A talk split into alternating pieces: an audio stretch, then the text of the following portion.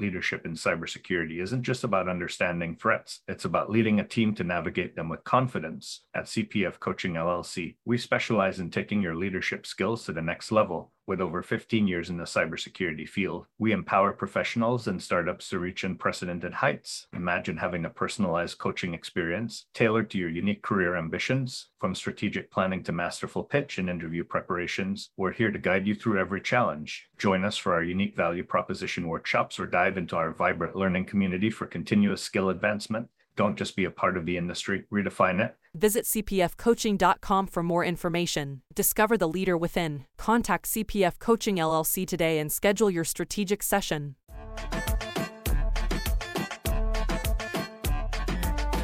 Welcome to another episode of Breaking into Cybersecurity Leadership, where we talk to individuals that have grown through their career and now become leaders of others and want to develop the leaders of the future by sharing tips, tricks, and some of their stories along the way.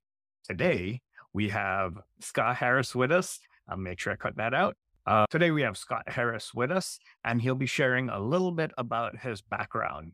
Scott, tell us a little bit about yourself. Yeah, so I actually started my information technology career in 1999 in a little internet service provider back when everybody had dial up internet. For those of us that are old enough to remember the 56K modems and how exciting those were at that time. That's where I started.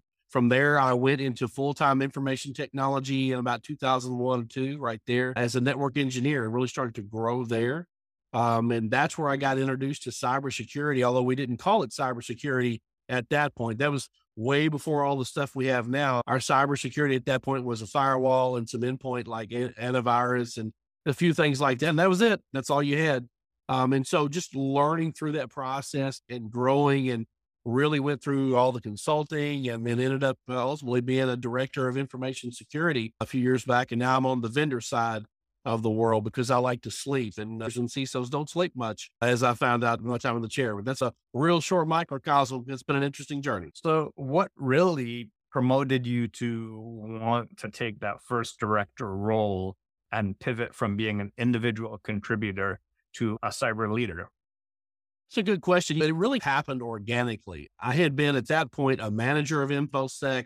I had been on the consultant side a little bit. I had a lot of different avenues that I had been exposed to. And I really felt like that moving into that director chair was something where I could take my experiences and give that back to that network and really make it my own, my own ground, if you will, break new grounds for myself and also give back what I had already learned. And it was an amazing experience that I will, I'll never forget for obvious reasons. There was even a breach involved at the time that I was there. But I really grew into it just by way of experience and understanding, hey, this is something I think I would like to do to give back. You kind of went for it. You started giving back. As you reevaluate your career, what would you say are the critical skills needed for those future cybersecurity leaders? That's a great question. The problem with doing everything technically, when you say you need to learn this or you need to learn that, I think the issue with that is cybersecurity has grown in such a breadth and depth now to where it was when I started. And when I started, you needed to know routing, how the traffic flowed through the network, maybe a little bit about some email security, maybe a little bit around the endpoint stuff. And that was really it. But in today's world, oh my gosh, there's so many threat vectors, there's so many different techniques, there's so many different technologies. Now we have BYOD and we have all these different things. So I don't know if I could zoom in on one technical aspect. I would say you probably need a decent amount of knowledge about many of those core concepts. So, how does traffic flow? What protocols are used? What are they used for? Things like a little bit around some coding language. So, maybe some Python or things where that flows. Understanding process, right? You have to now understand process. You have to understand some regulation because there's a lot of regulations depending on what vertical you're in. But ultimately, and this is where people kind of look at me a little bit, the main thing I think you need to groom is your ability to communicate back to your teams, not just down to the people that are under you, but you also have to be able to communicate to the people over you. And those are two different conversations. And so learning communication skills, not just written, but verbal, you've got to understand not just the technical, but how do I relay all of that information to the people below me, to the people above me. So communication, I think, is absolutely critical. And I had a young man ask me not too long ago, what would, what should he focus on? I said, have you taken a speech class? And he looked at me straight and I said, just trust me. You need to take a speech class because you're going to be giving presentations to those below you, presentations above you, explaining below you, explaining above you. You've got to be able to not only know all this stuff, you got to be able to share it in a way that makes sense. And that's tough. That's tough. So I would say not just focus on the technical, but understand you've got communication limits that you have to break through as well. So it's it's the technical, it's the human skills, it's the business process. And if you had to say recommend three hard or soft skills that that someone needed to focus on, what would those be? So, first of all, you really have to be an excellent follower. Before you can even be a decent leader, you've got to be able to be somebody that can be molded and understand, learn when you're wrong, learn when how to say you're wrong. Really listen to what those people are telling you and not just try to inject what you want to do or what you're thinking into that situation. Sometimes speaking is far more important than anything you could say or even do, but really listening trumps all of that, right? Sometimes you've got to really pay attention to what's going on. I would say that for sure. Aptitude. What's your appetite? You never get out of school in cybersecurity. Threats change, landscape change, tech changes. There is, if you think you're going to get a degree or go through some certification process, get that on your wall in a frame, and then you're done. That's not going to happen at all. This is an ever evolving, never ending aptitude and understanding that this is, you're never going to be out of class. You're always going to be in class to a certain degree. And then lastly, again, those communication skills, understanding how to take those first two, right?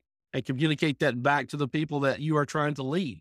Because I like to people to listen to me, but I like to also listen to people, right? But I found that if I really listen to them first, then they listen to me when I have something to share. Very true. Hmm. Regards to the skill of influence, why wh- is that a critical skill? And if so, in your point of view, why? Yeah, so it's as broad as it is long there. When you talk about influence, there's a lot of different angles that you could really take this. So I, de- I think it always depends on what is it that you're trying to influence? Are you trying to influence a philosophy? Are you trying to influence a purchase of a technology? What are you trying to influence? The thing that I always try to do with my influence is try to get everybody to understand that all of us is smarter than one of us, right? So we're all going to have ideas. We're all going to have disagreements. We're going to have those things, but I want to try to bring all of that together in a cohesive unit, right? And influence as a group more than just me influencing the whole situation myself. I don't really want to be a dictator except under the most unusual of circumstances. Does that make sense? So I like to try to influence by also being influenced, if that makes sense. Yes, that does make sense. You mentioned throughout your career that you've had different people, and this was preamble, but it seemed like those people that you worked with throughout your career helped you build a great network and a great support system. Why is that critical? When I was a manager of InfoSec, this was in the healthcare vertical. We're going back now to the early 2000s. I read a book by Franklin Covey, and the whole premise of the thing was habits of highly effective people. I think it was actually Stephen Covey, but anyway, the idea is that one of the phrases that were in that book was all of us is smarter than one of us. And when I read that phrase, and I just quoted it just a second ago, when I read that phrase, I began thinking about, okay, what does that really mean? All of us is smarter than one of us. And I began to understand that that you alone, me alone, could not possibly ever know everything. There's no chance. And as I looked at my career, I realized how information technology was growing, how information security was growing, data security, all those different pieces.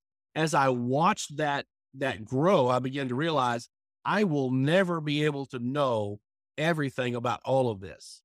And then taking that back to all of us is smarter than one of us, I realized that what I need around me are a group of really smart people that have a lot of different purviews, a lot of different philosophies, a lot of different understandings from what I have, so that when I have a question or I run up against something that I don't really understand, at a moment's notice, I can get those people and say, Hey, explain this to me, help me understand what's going on here. That was really never more evident than whenever I suffered in 2016. I had assembled at that point a network of people that I knew I was going to call that I could count on. And when all of that started going down, immediately I started calling those people. That network became priceless in that situation because otherwise I'm standing there doing that John Wayne thing right there out there with a rifle all by myself. And there's no way that we would have had the success that we had in that situation without that network of people that I could call and say, let me run this by you. Tell me what I'm doing wrong. What should I do different? It was absolutely critical to have all of those different minds around me to understand better what I needed to do. You mentioned that the breach, the incident. Do you think like having some sort of crisis management experience would also be important for someone in a cybersecurity leadership role? It's an interesting concept. Now, I did not have that, but that is definitely something that has been discussed is you've got to learn how to manage a crisis because that's really what it is. The one thing I will say is another, I talked about communication earlier, right? And so when all of that started happening, there's a couple things I wanted to convey. I wanted to convey that that I'm not panicked about this, therefore nobody else should be panicked about either. And my words were heavy from that chair as director of infosec in that situation so i was very careful for what i said what the words i chose what i did it's that communication piece because if you are out of control in a breach if you don't know what you need to do if you're wringing your hands or if you are communicating ineffectively you'll make that situation a lot worse than it already is and i promise you it doesn't need any help being worse when you have that going on it's as bad as it's going to get and you have to learn how to really convey confidence and control and understanding and get everybody to know that we're going to make it through this. Let's all calm down. This is what we're going to do and be organized and very methodical, not only in your steps, but in your communications. That makes sense.